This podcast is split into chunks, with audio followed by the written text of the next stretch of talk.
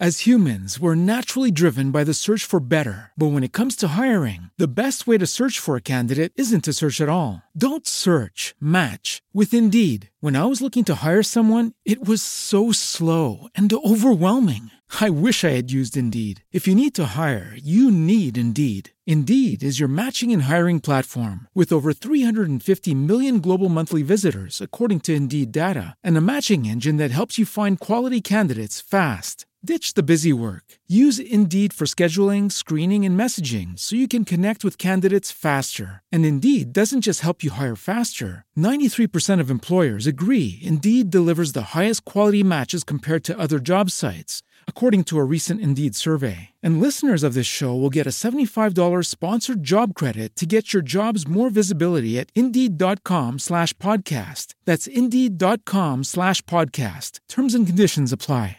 Judy was boring. Hello. Then Judy discovered ChumbaCasino.com. It's my little escape. Now Judy's the life of the party. Oh, baby, Mama's bringing home the bacon. Whoa, take it easy, Judy. The Chumba life is for everybody. So go to ChumbaCasino.com and play over 100 casino style games. Join today and play for free for your chance to redeem some serious prizes. chumba ChumbaCasino.com. No purchase necessary. Void where prohibited by law. 18 plus terms and conditions apply. See website for details.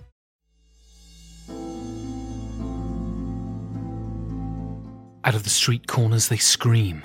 You knew it was coming. You've been waiting for this for months. Rumour hardened into fear, and now they scream at you. The sirens, their hysterical wail tearing through the white noise of the city. And you run. You run to pick up those things that can never be replaced. A picture of them in the days when they still loved you. Your mother's wedding ring. And then you turn to your shelf of games. You only have room for five. Five games for Doomsday.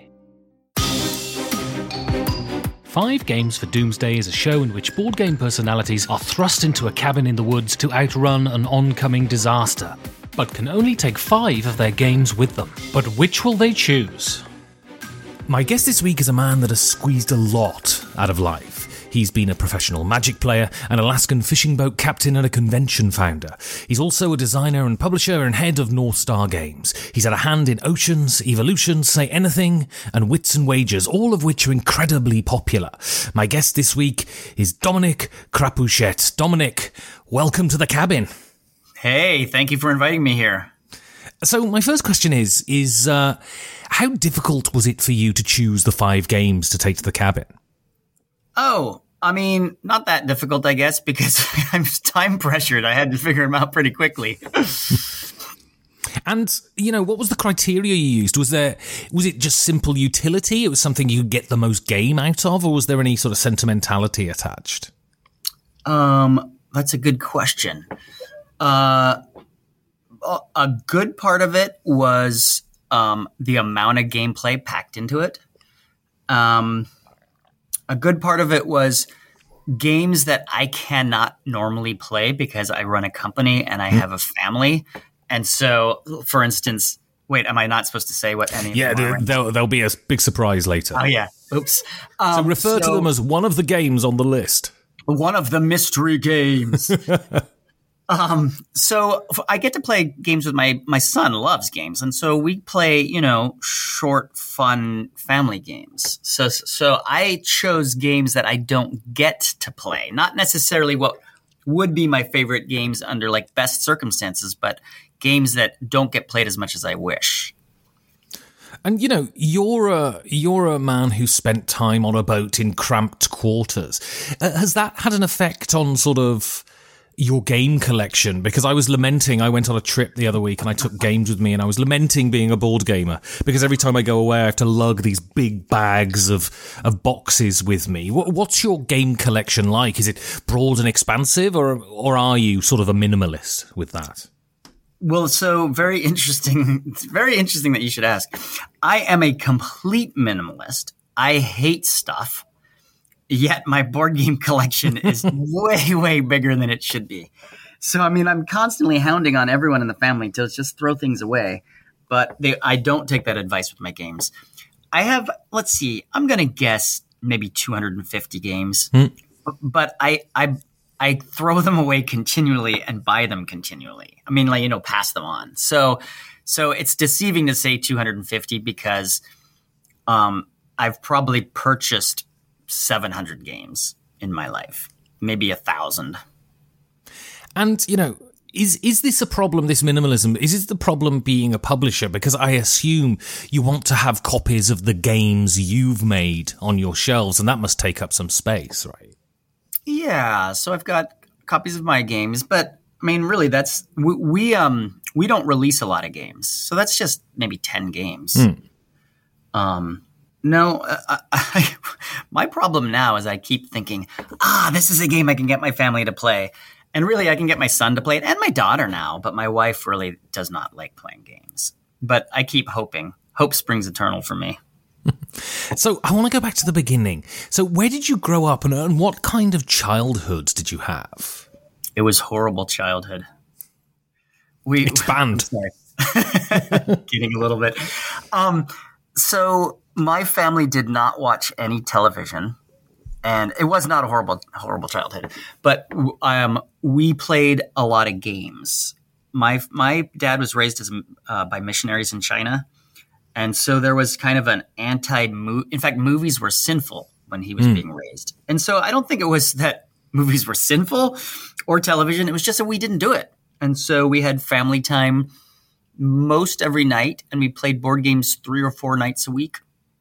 And so, uh, board games were always my favorite form of entertainment. It was just kind of something I did.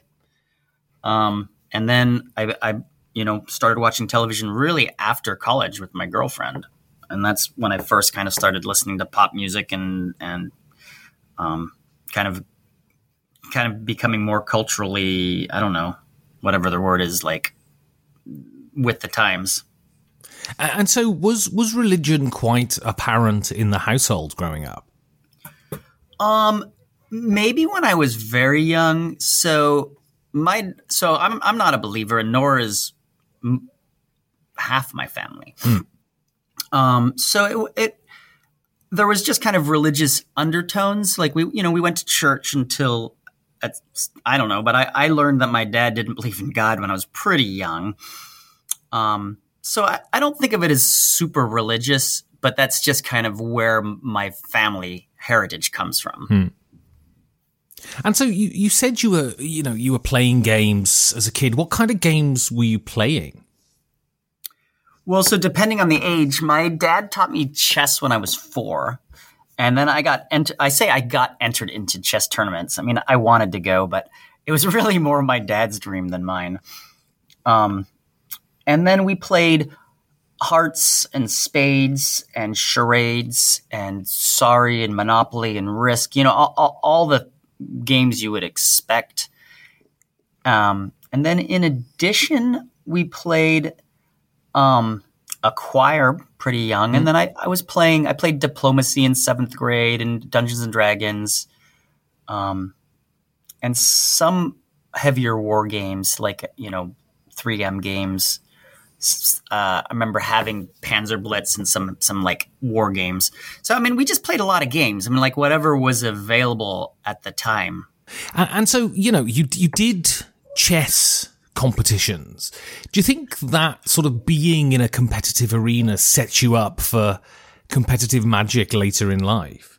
Oh, definitely, definitely. Yeah. So sometimes um, games play one specific role in people's lives. Games for me were like a a form of entertainment that that fit in a lot of different places. So we'd play a lot of party games with family reunions. We would play competitively with chess with my dad.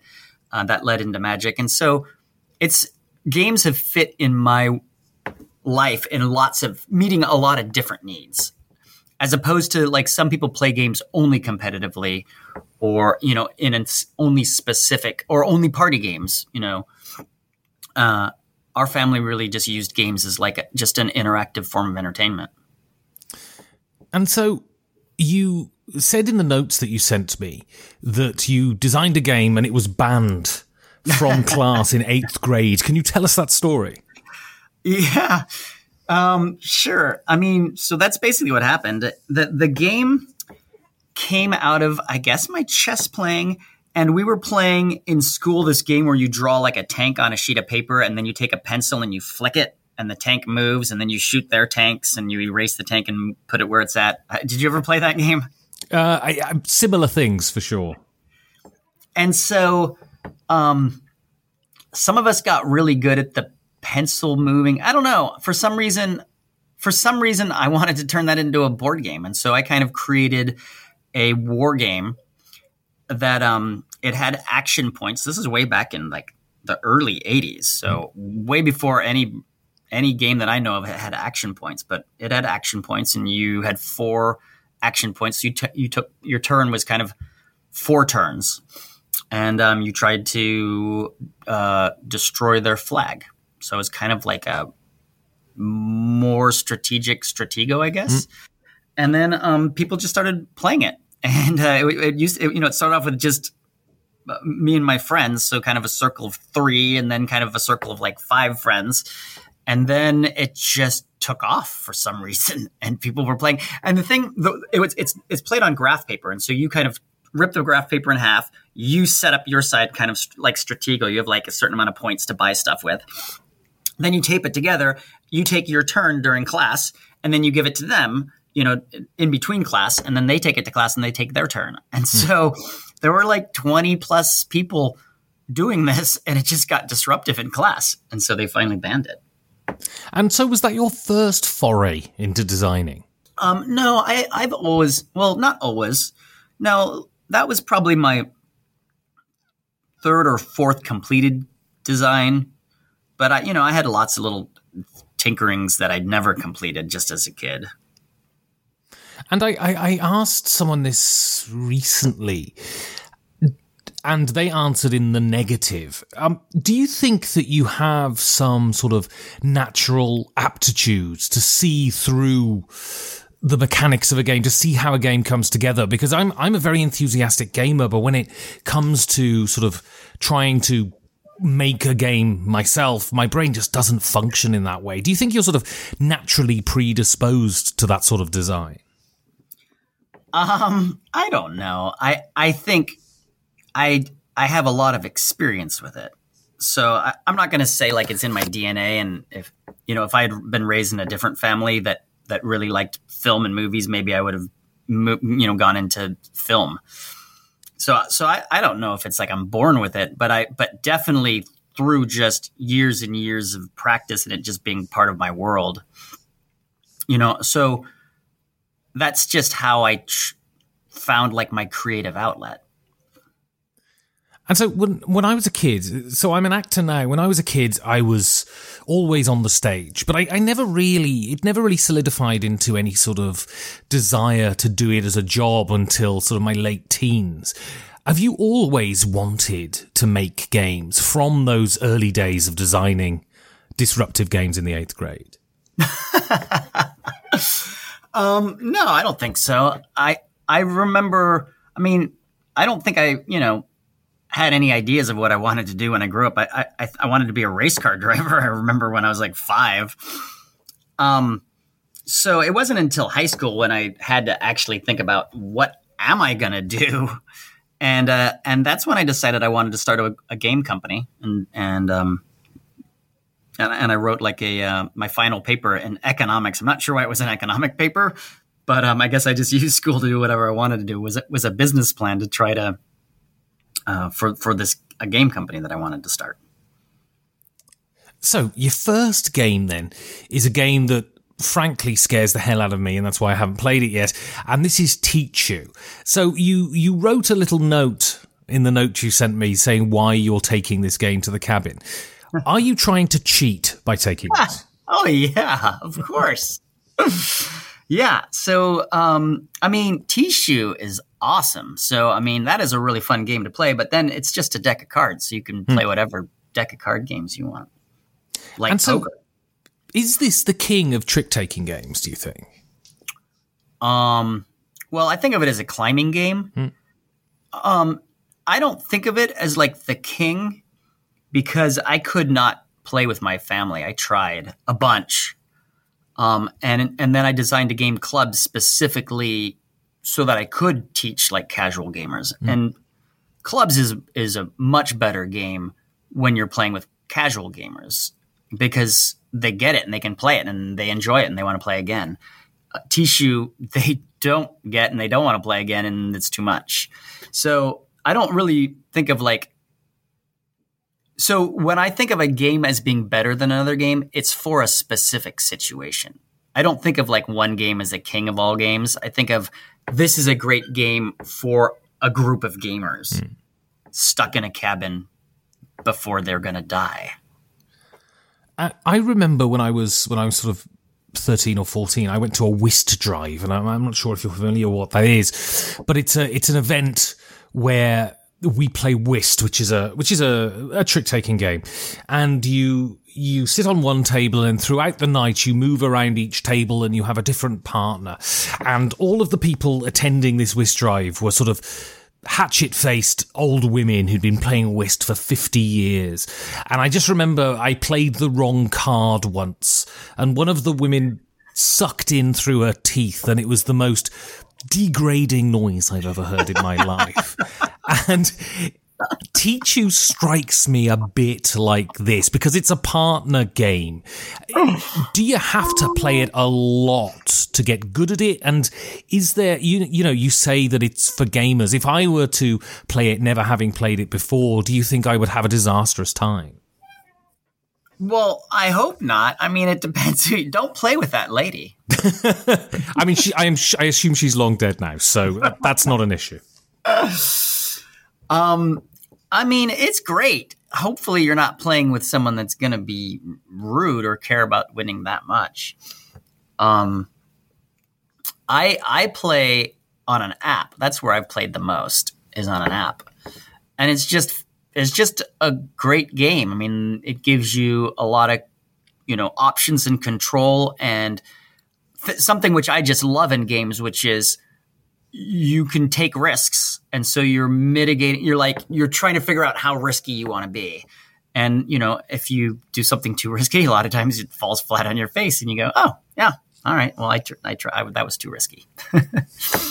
But figuring out like how much to bite off is just a interesting you know especially with a deck of cards you know they just get shuffled in so many different ways and you're mm. trying to figure out um, how much can you bite off in, in you know with this with this hand so I want to move on now and talk about a previous job of yours. And so you worked 12 seasons on an Alaskan fishing boat. Firstly, how does someone get a job on one of these things? And, and what were you actually doing? So I captained 12 seasons. I worked longer, much wow. longer. Um, my, my dad, uh, I took over my, my dad's operation. So every year of my life since I was two, my family would go up to Alaska. Uh, my dad was fishing beforehand, so I guess when I was one, I didn't. Um, and there were just dirt roads, and I remember. Wait, so what do I remember? I must not have been two. I must have been like three, because, or maybe it was the second year. Anyways, I remember wandering through dirt roads trying to find a place to stay. Where are we going to stay tonight?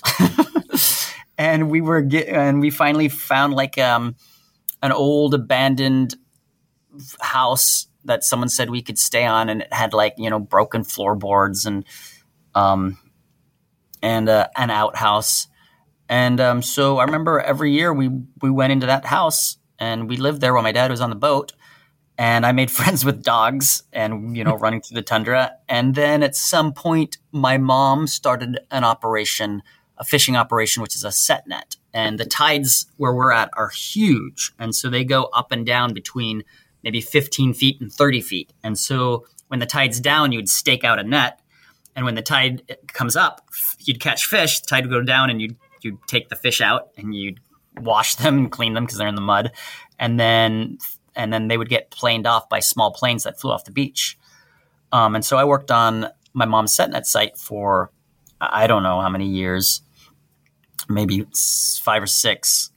Hey guys, it is Ryan. I'm not sure if you know this about me, but I'm a bit of a fun fanatic when I can. I like to work, but I like fun too. It's a thing. And now the truth is out there. I can tell you about my favorite place to have fun Chumba Casino. They have hundreds of social casino style games to choose from, with new games released each week. You can play for free anytime, anywhere and each day brings a new chance to collect daily bonuses. So join me in the fun. Sign up now at ChumbaCasino.com. No purchase necessary. VGW. Void were prohibited by law. See terms and conditions. 18 plus. Hello, it is Ryan, and we could all use an extra bright spot in our day, couldn't we? Just to make up for things like sitting in traffic, doing the dishes, counting your steps, you know, all the mundane stuff. That is why I'm such a big fan of Chumba Casino. Chumba Casino has all your favorite social casino style games that you can play for free anytime, anywhere with daily bonuses. That should brighten your day a little.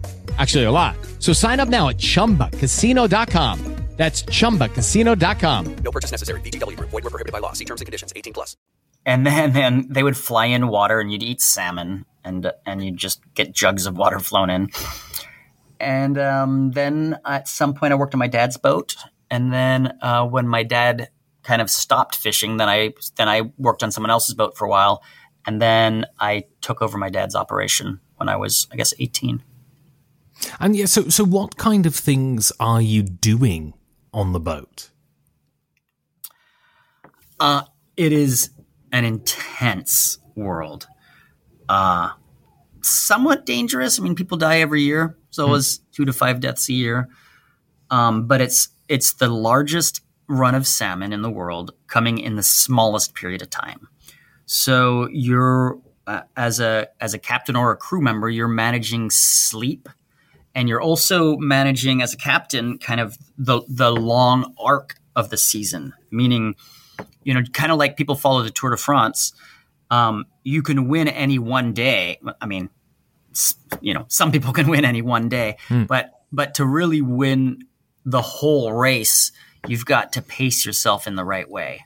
And I've seen, you know, I, I started uh, noticing a pattern where one of our uh, people in our fishing group was just he would be ahead of everyone in his running total for the first half of the season, and then he would end a much lower. He would end like top seventy five percent. And so I kind of learned from him the mistakes of like pushing your crew too hard early. And in fact, I got at one point when I kind of learned this, I had to hold them back and say, "Go slower, go slower. You're going to burn out. You're going to." So um, you work so hard that your hands start to seize up by the end of the season. Um, and and you're managing sleep, so you have to figure out like how long are we sleeping? You know, h- h- h- how do I make it so that at the end of the season, my crew members aren't so burnt out that they just want to leave because the you know the pull on the captain at some point when everyone's just like let's go home i want to get out of here um, is really strong and and soon after like you know listening to them and leaving early and then hearing other people catch you know 10 20 30 40 50 thousand dollars worth of fish after we left started you know just learning how to pace the whole thing And, and so, do you spend? So, how long is the season, and do you spend the entire time on the boat? So it was. Um, I, I would come up between six and eight weeks, and the first week we're fixing up the boat. The boat's dry docked, so it's it's on land, and we're living on it, and we're we're getting the radio ready, get make putting the getting the engine, uh, you know, up and running, um, and just and getting all of our nets ready, and then we're going out and fishing preseason. Uh, to just make sure that everything's working and and the season then you know at some point just goes full speed it's the first regulated fishery I think in the world, and so it's it's regulated extremely well.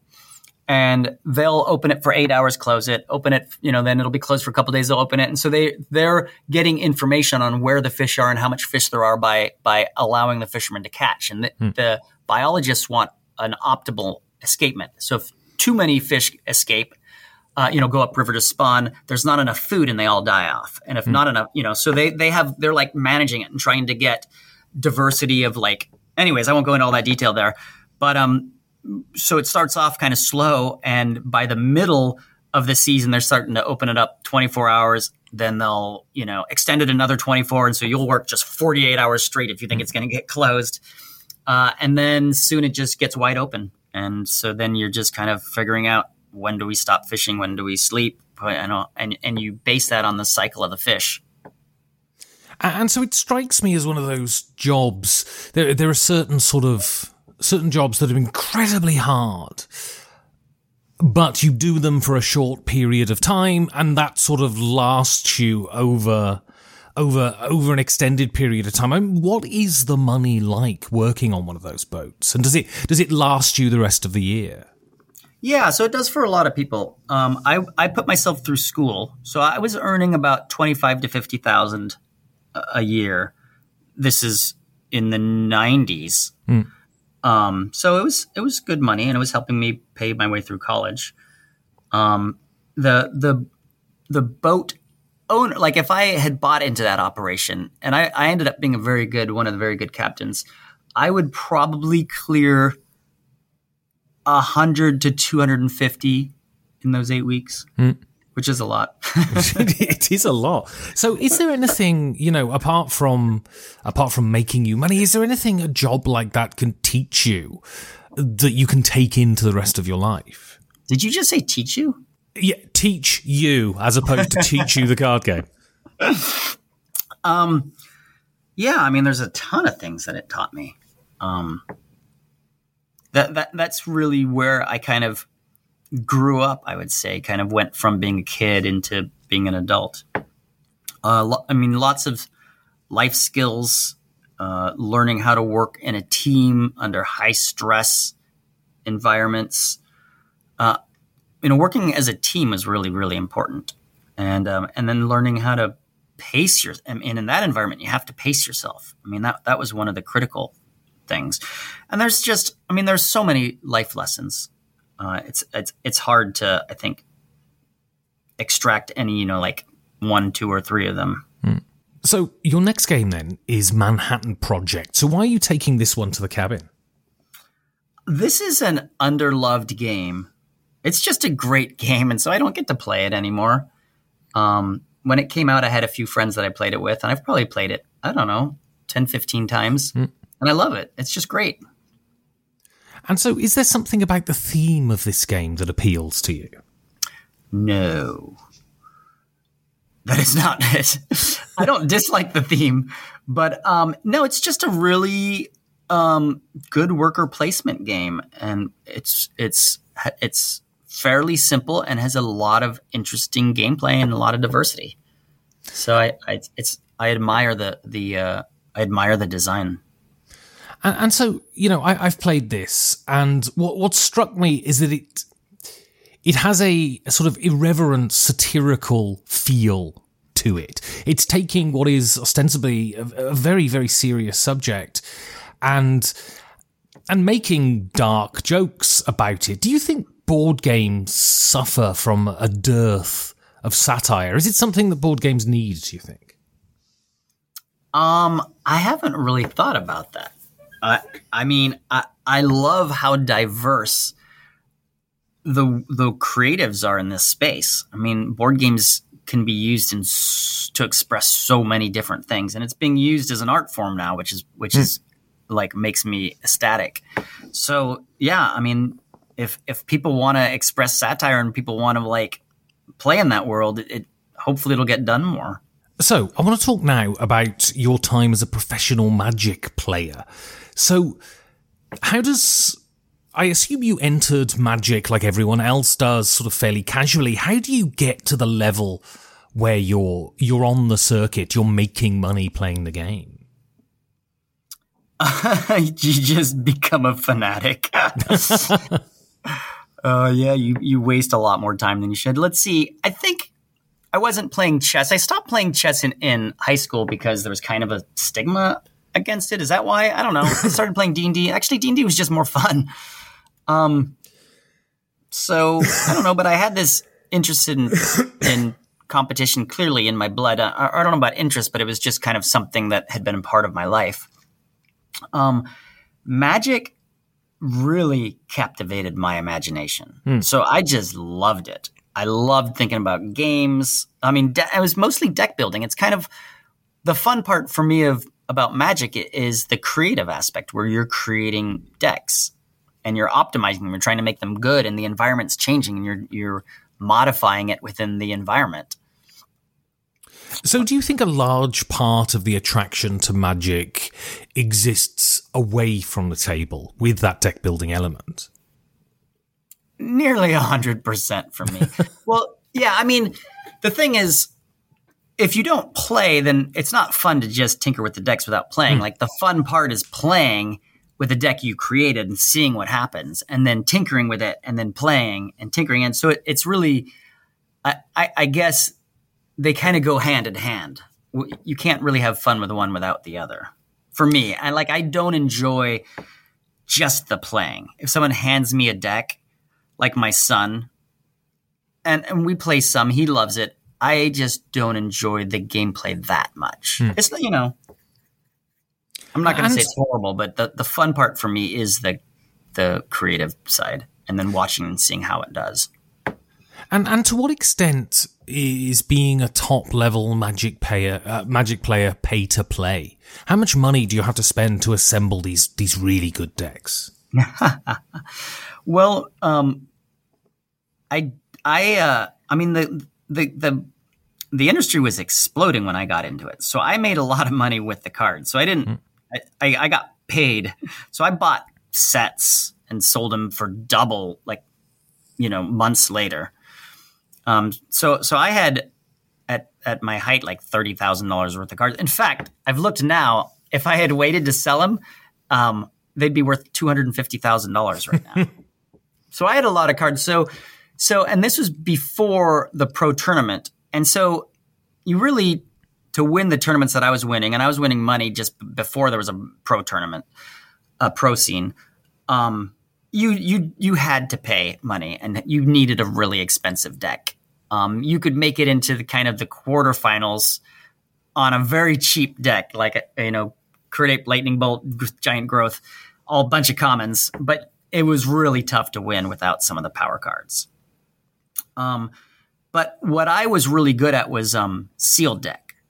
Hmm. So it was not pay to play at all. It was just open up cards, draft, and and that that was kind of my that that's what I that was my bread and butter on the pro circuit. And so, you know, games for me are are very much the playing of them, at least, uh, are very much sort of recreation. I'm, I'm, I, my brain simply doesn't work in a way to be good enough to sort of enter events and things. I mean, what's the environment like in that scene? We we get we get an impression of super nerds and that there's there's a that it that it's quite sort of aggressive and mean. Is that true, or is it or is it a cordial environment? Um, it had. There's all kinds, and I mean, part of the reason I left is I really did not like the environment of players. There are, you know, obnoxious cheaters, and there's a little bit too many boys in a basement testosterone going mm. on for sure. Um, but there was also like, um, the teams that came out of college is like CMU or Harvard, um, and and those people were, you know, a lot nicer and more honest. And um, so, so I'd say that it ran the gambit, but if it leaned anyway, it leaned in, in a negative way, which is mm. part of what why I wanted to leave. And and do you think it's changed over over the intervening years? I doubt it. I mean, just the way that it's set up and who it's set up to attract and how it's set up to like extract as much money from these people as possible. I mean, it's I think gaming in general has opened up and it's less boys in a basement, mm. but I feel like if any place has stayed the same, it's going to be the magic world, the competitive magic world. And so, what are your favourite memories of that time? I mean, you, you did it for a while, so there must there must be some good elements there. Oh yeah, well, so I love creating games and playing. Like I, I, I just love the game magic. Um, so, but not necessarily playing the game magic as much because the fun is like creating these decks and then seeing how they work and then tinkering, you know, and so that's the fun for me. Um, and seeing new cards and, uh, you know, thinking about synergies and, oh my God, this would work so well with this. And what about this? Um, that's just a, really fun thing for my brain to think about for some reason. Um, really good memories. I mean, traveling with friends to pro tournaments. So, you know, Germany or uh, on the Queen Mary in Long Beach, California, Chicago. And so, you know, we, uh, uh, New Orleans.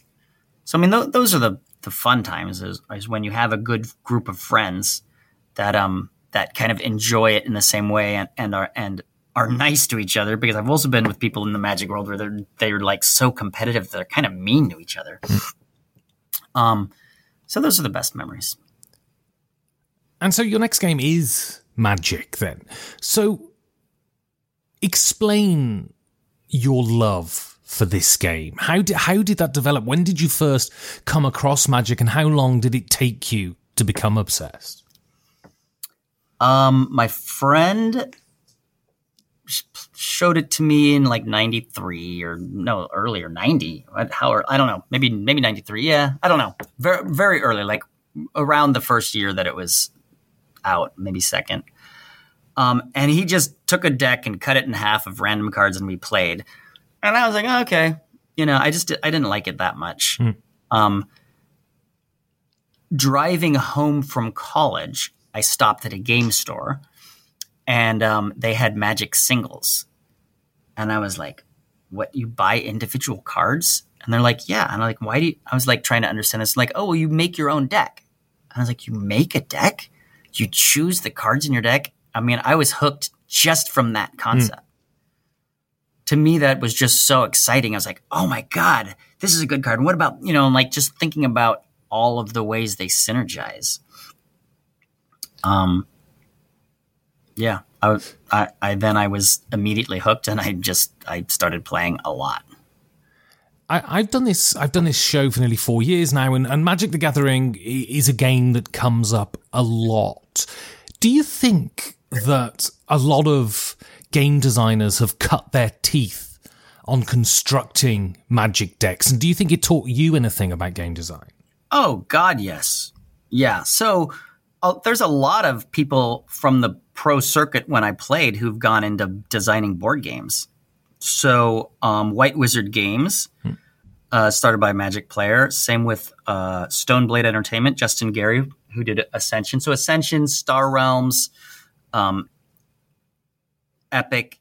I mean, there's so there's there's a lot of people who cut their teeth in Magic, and for a good reason because getting good at playing Magic is is being good at game design. Mm. And I mean, we tend towards card synergistic games, which are awesome because the reason that we love them is the cards interact with each other in emergent ways, like things that are not immediately obvious. And you learn about these synergies and you're like, oh, wow, I hadn't seen how this was going to work and it's just it's kind of like a scientist discovering things about the world around them. You know they're excited when they learn something new that was unexpected. And that's that's kind of like i think what it's like at least for me. Lucky land casino asking people what's the weirdest place you've gotten lucky? Lucky in line at the deli i guess aha in my dentist's office more than once, actually. Do I have to say? Yes, you do. In the car before my kids' PTA meeting. Really? Yes. Excuse me, what's the weirdest place you've gotten lucky? I never win and tell. Well, there you have it. You can get lucky anywhere playing at LuckyLandSlots.com. Play for free right now. Are you feeling lucky? No purchase necessary. Void where prohibited by law. 18 plus. Terms and conditions apply. See website for details. Discovering cool interactions of cards.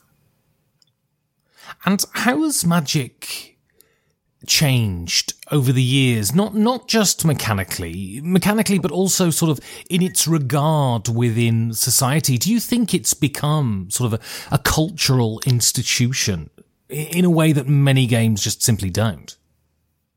Um i don't know. It's a good question. I mean i'm i don't follow it anymore. I my son loves it and i don't know how much he loves it because he knew that knows that i was a pro player mm um, but I don't think it's just that, you know, because people at summer camp play. Pokemon, they just trade. They're just mm. speculating. They're just like a stock market for them. Um, but but Magic, they play, and And um, I think the game itself is really tapped into something that boys like. I think boys like being able to buy cards that make their deck better. I think people, I think they like having an edge from outside the game. It sounds very like the opposite of meritocracy. It sounds bad, but I, I do think there's something like attractive to them about like, I can get better by just getting my parents to buy a better card.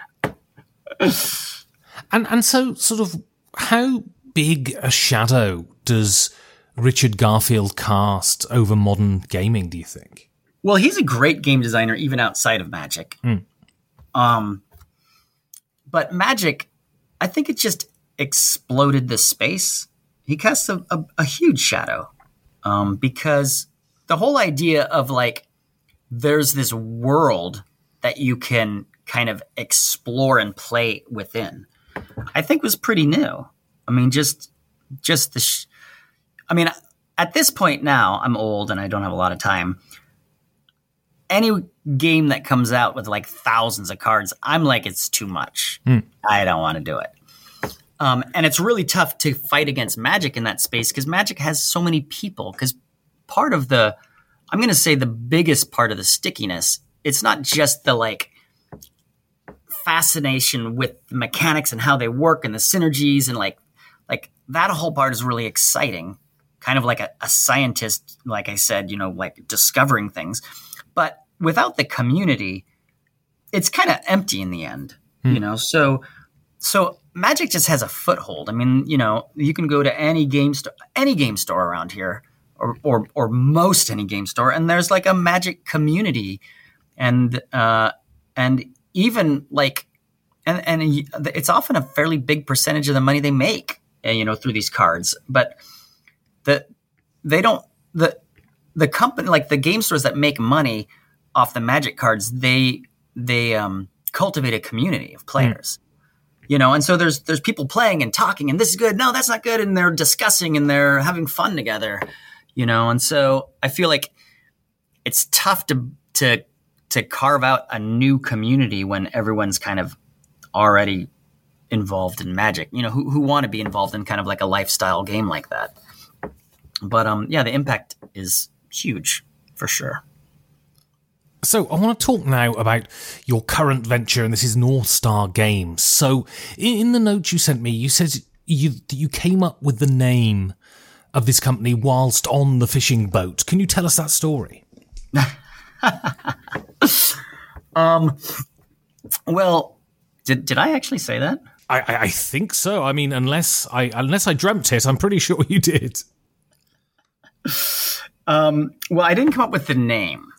Uh, so there, so I I have this story describing one of the many times that I almost sank, and this was one of the one of the three times where like we really almost sank.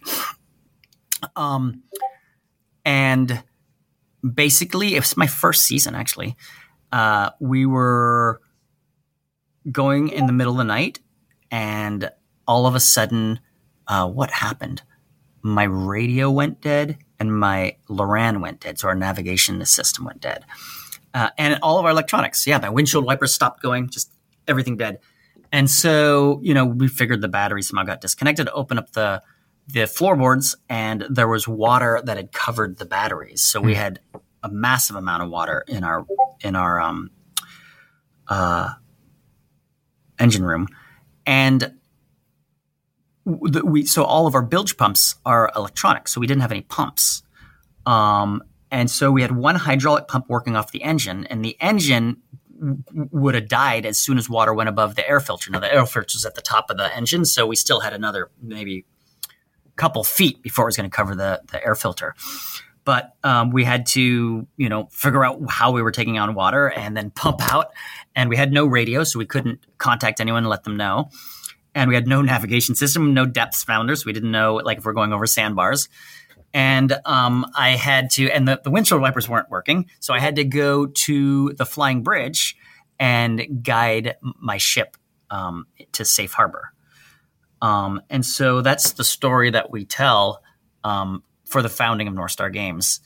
um, because I did vow to myself up there on the flying bridge that I'm going to stop doing this fishing thing sometime and I'm going to start this company that I really want to start. And so, what was your original intention for the company? Um, but uh, but I do want to just say quickly, I did not decide the name for the company then. It, it's just I, I did have a look here, and it says that you uh, guided your boat home to the harbour by the North Star. So I might have I might have made the connection myself. That is completely fabricated to retrofit to, to, to explain the name. So North Star Games was a throwback to my fishing. Hmm.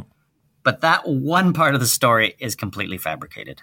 So don't believe that one part of the story. That is not where the that that is when the you know that is like one of the many impetuses saying I'm going to start this company. But then I wanted to tie it into the company name and so that that was thrown in there. Never let the truth get in the way of a good story. yeah. So so what was the original intention for North Star Games? Um, so our business plan uh, was to use the um, advances that were taking place because of the Spiel des Jahres in Germany, um, and to make better games than we had in the U.S. And so what what um, Rio Grande and Mayfair were doing at the time were just like taking the exact games that were working in Germany and then just translating them and selling them here. And we thought um, that was too much. This through my testing, it, th these games were just too much for the American audience. They just Hmm. didn't like. They just it was too much. And so what I wanted to do is go to where they were at and create games with better mechanics that um, solved a lot of the issues, like you know Monopoly, where you don't know how long the game's going to last, or uh, you might get knocked out and a lot of downtime between turns. So there were all these issues. We wrote down like all these design issues that we wanted to make sure our games solved, and we wanted to create an, an audience in the U.S. and then slowly uh, bring them more and more into strategy games. Um, that was the business plan. I don't think we really followed through on that. So you had a lot of big hits. I mean, say anything and and apples to apples. I mean, huge. Uh, sorry, wits and wagers. Huge, huge hits. How quickly did the company expand? Oh, too quickly. we exploded. And like none of us were really good at business. We were uh, the two the two people running the company were were uh, liberal arts backgrounds. um, yeah, we exploded. Uh, Wits and Wagers uh, grew God at hundred percent a year for a while, and even like more. And then it was still just it like grew for 10, 10 years straight or more, twelve years straight. Um, yeah, and so we grew up to about twenty something people in house, you know, employees like full time employees, and then another seven some f- full time contractors and mm-hmm. overseas people. So we had about thirty people working full time for the company at at the height. And, and so you said in in the bio that you watched everything crumble, and I I remember you you wrote quite an impassioned piece on on Board Game Geek about the state of North Star Games. What happened there? I wish it had a like a really simple explanation. I don't think it does. Um, one of the big issues is we. I had a co-presidency with someone who I really liked and really respected, um, and at some point, you know, I wanted to give him like his domain, and so he kind of ran uh, the mass market stuff and the specialty toy stuff, and I started then doing hobby stuff because once hobby started growing, I was like, oh, maybe I can have a viable company in hobby, which is where I wanted to be from the start. And so, really, I think at its core, there were just several different companies doing different things and fighting for resources, um, and not not overtly fighting, um, but but um, just actually like fighting. Like uh, there weren't like Satish and I fighting over this. It was like, well, let's take people off of from here and move them over here, and let's do these things. And And so, and the brand that's needed for these different worlds are just different. Hmm. And the skills that are needed are different. Um, the only skills that are the same is the supply chain. So the so the manufacturing and the shipping and the warehousing uh, and the accounting and everything else, which is really the more sophisticated and more important side of things, which is the game design and the marketing, Hmm. uh, and the brand and the graphics, like all of the creative side, are just there's like basically no inter- overlap. And in fact, if you're good at one, you're often worse at the other. Hmm. So if you understand how games fit into what I'm going to just say a mom's life or a parent's life as they're changing diapers and they're running around, they're, they're, you know, managing a family. The, the games place a very, very different need than what I call and uh, boys in a basement, which I fall into, who have a lot of time in their hands and they're not really wanting to do their schoolwork. They're like, they want to hang out and they want to three, they, they can spend all day on a thing, you know, like a five hour extravaganza into this very complicated world. And the, the words, the trigger words that get them excited and the way they view the world and what they're looking for are just diametrically opposed, such that mom looks at the game that the, these boys are playing and just goes, "Who would ever play that? That just seems dumb." And vice versa, the boys would look at these games and go, "Like, uh, why do they create games for stupid people? Like, they, they're convinced that the people that play these simple games are just mentally dumb, which they're not." Um, and so, trying to have a brand that bridges these two worlds, I think, is is untenable without um, being big enough to really c- create two different companies. And so, you know, I I remember say anything first coming into my purview when it was on tabletop. How big was the Wil Wheaton bounce after that? Well, normally, normally it'd be huge, but we were already in Target, Hmm. so it was just a small bump for us. But it was a bump in hobby for Right. us. Um, t- so Target, Target's just much bigger than than Wil Wheaton. Right. But yeah, so um, it, it was nice though. I mean, it, it helped. It helped us kind of get on the radar in hobby, and it definitely helped in hobby. But I, I would say compared to like our, it, would you know that year that it came out, it, it may have bumped us five percent of our sales Hmm. or something like that. And sort of how close was the company to to shutting its doors? Oh, we were just going. We were going to shut our doors. I was already liqui- liquidating everything. Um. So, so I was kind of the doomsday uh, uh, person in our company, saying like, "We're going bankrupt. We need, you know, this is on in management meetings. We need to release half of our employees, and we need to just completely restructure. Like this, we're sinking. Like we can't keep doing this. We ended up losing three point seven million dollars over six years." Hmm. and um, and I think I think it was just hard for people to accept like the truth um, of what was happening. And so it's like, oh well, this next game and this, and we're changing this, and this is going to work here, and and um, it just wasn't enough.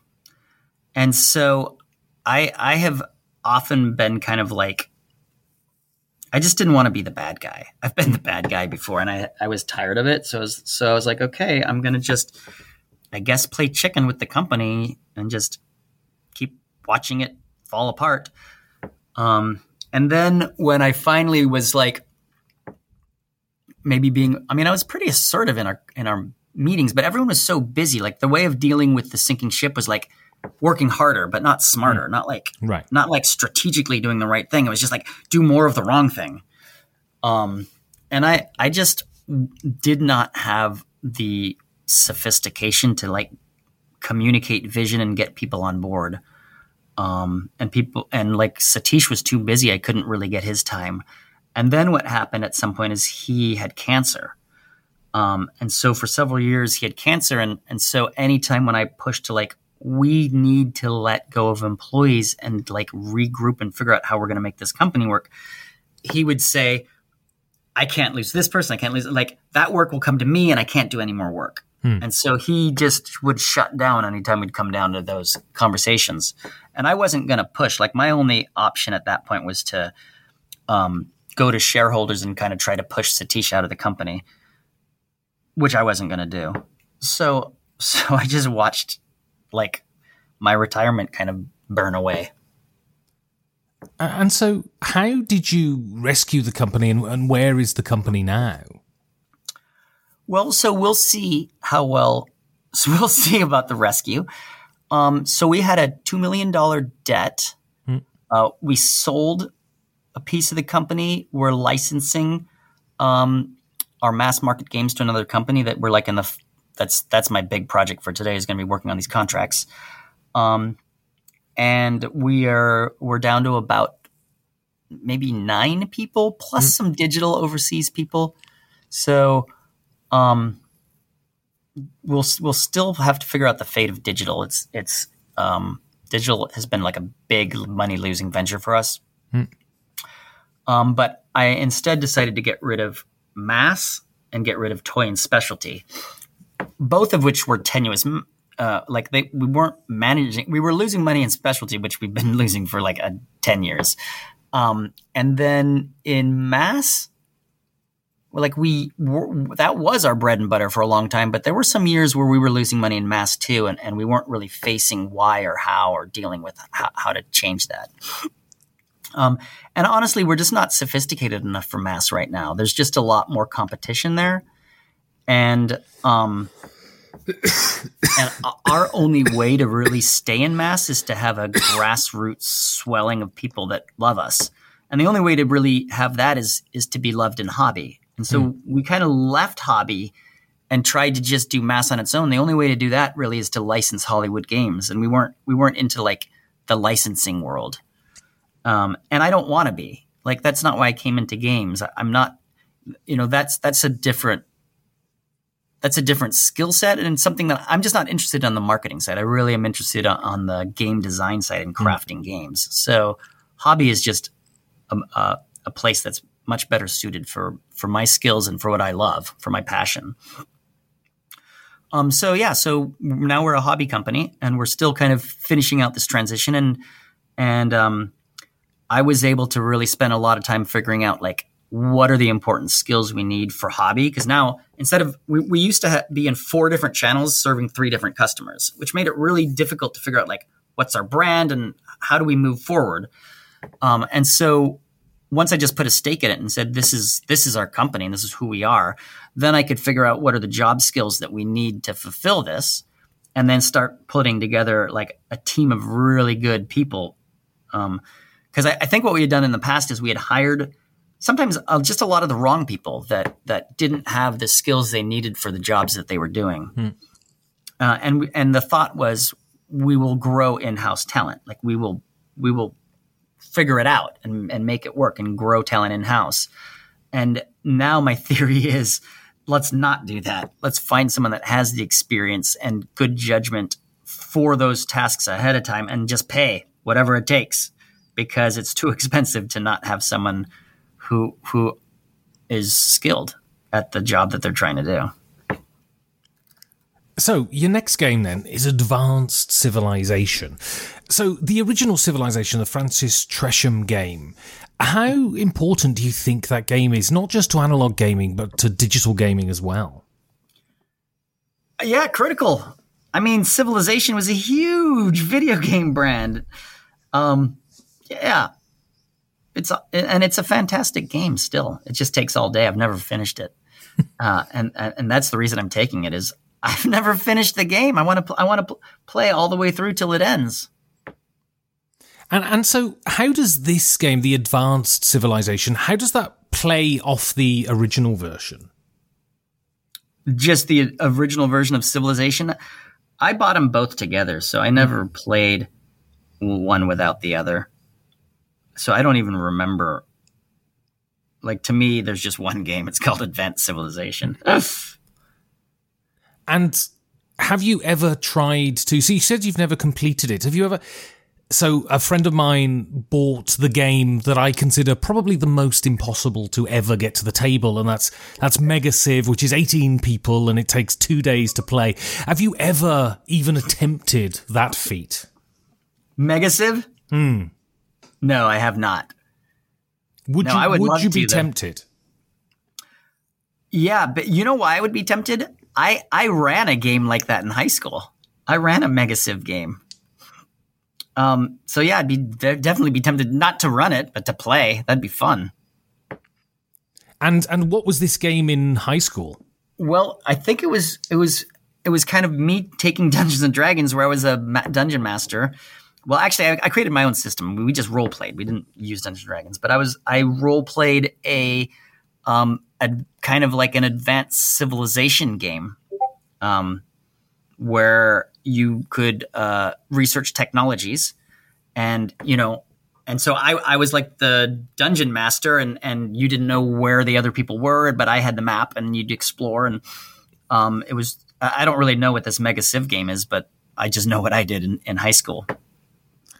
And so, you know, when I think of your games, I think of you know, I think of Evolution, which is which is a wonderful game, but but in terms of weight, a lot lighter than than Civilization. I mean, has this game inspired your design? Has it you know, have you taken things from this game and, and put it into the games that you've designed yourself?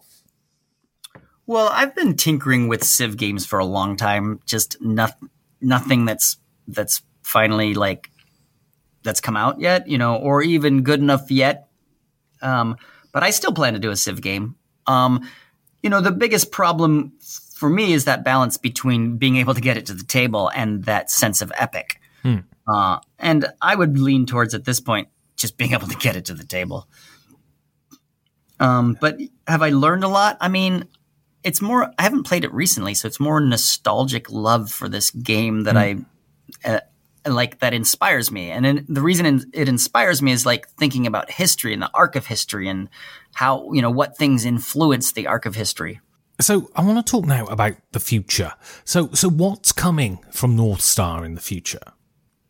Ah, well, we have a Kickstarter that goes live October 12th.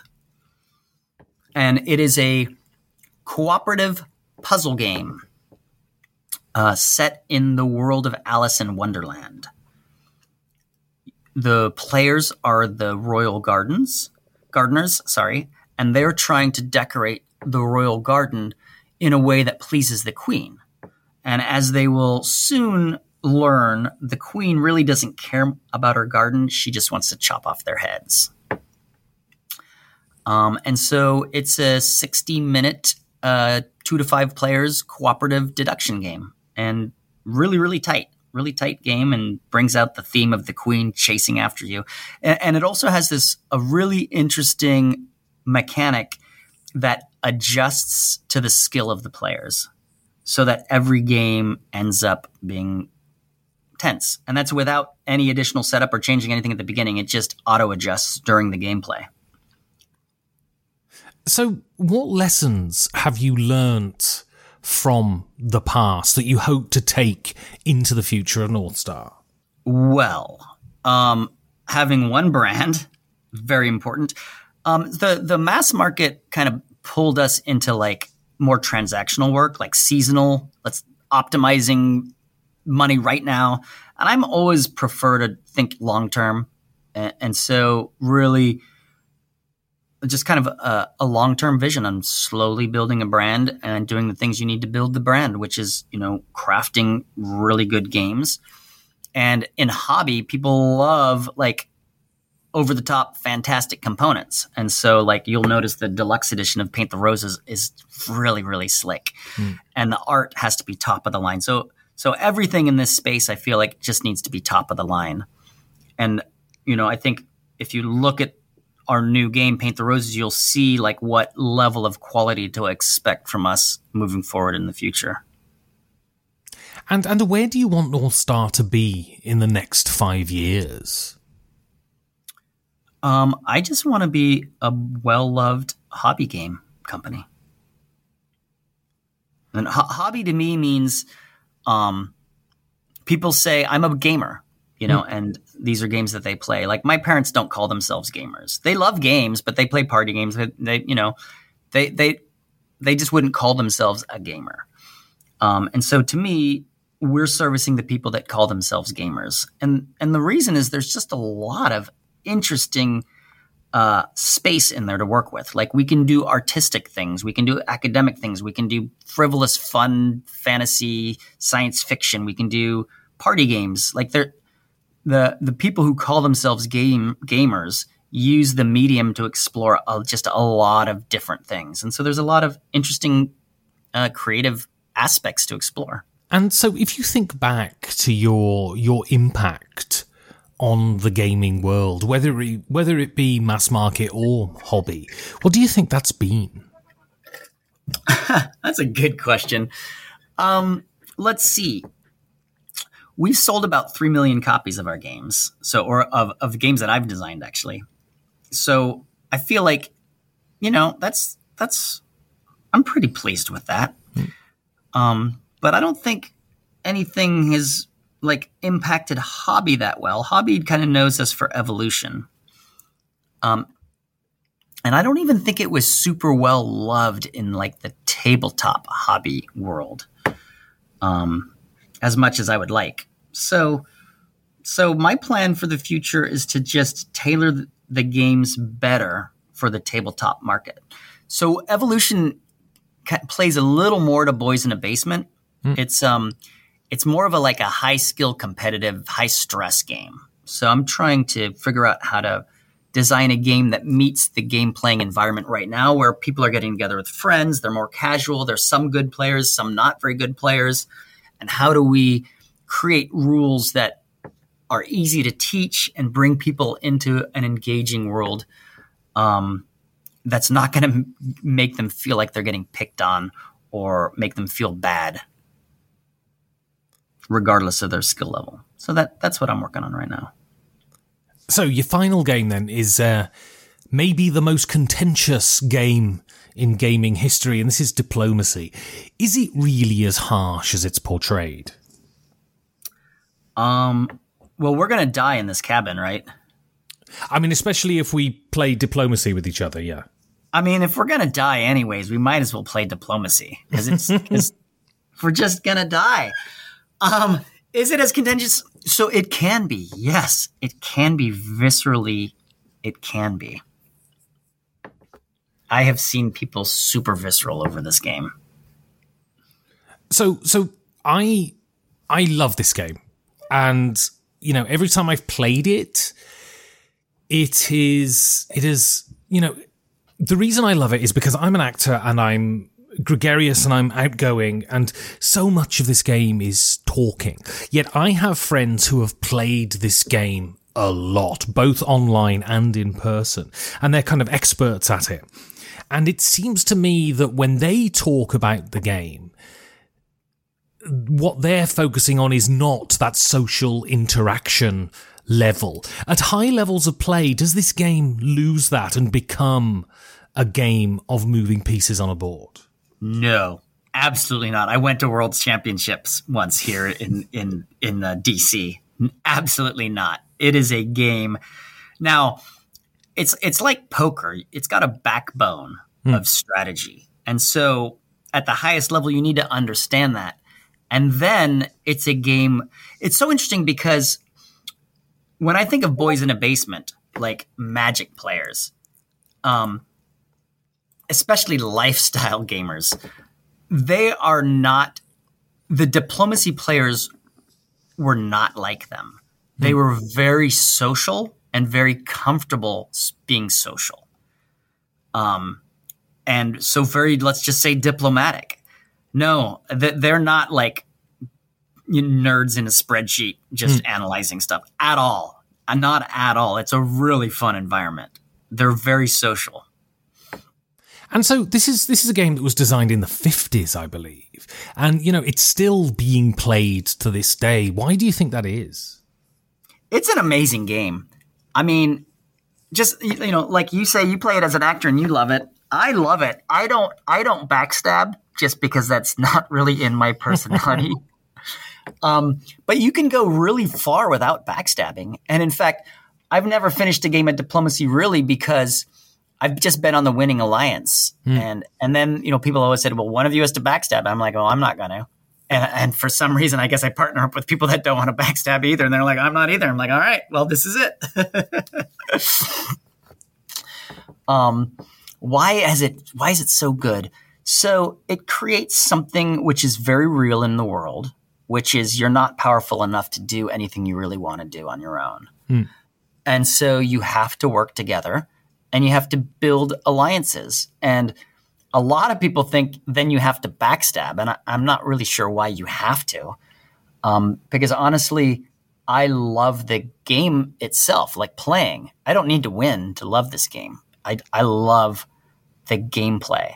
And I love trying to figure out who's doing what and why and who might backstab and how to navigate the world, how to navigate the gameplay world for me without lying because I don't want to lie. it's well, it's it's it's a super well designed game.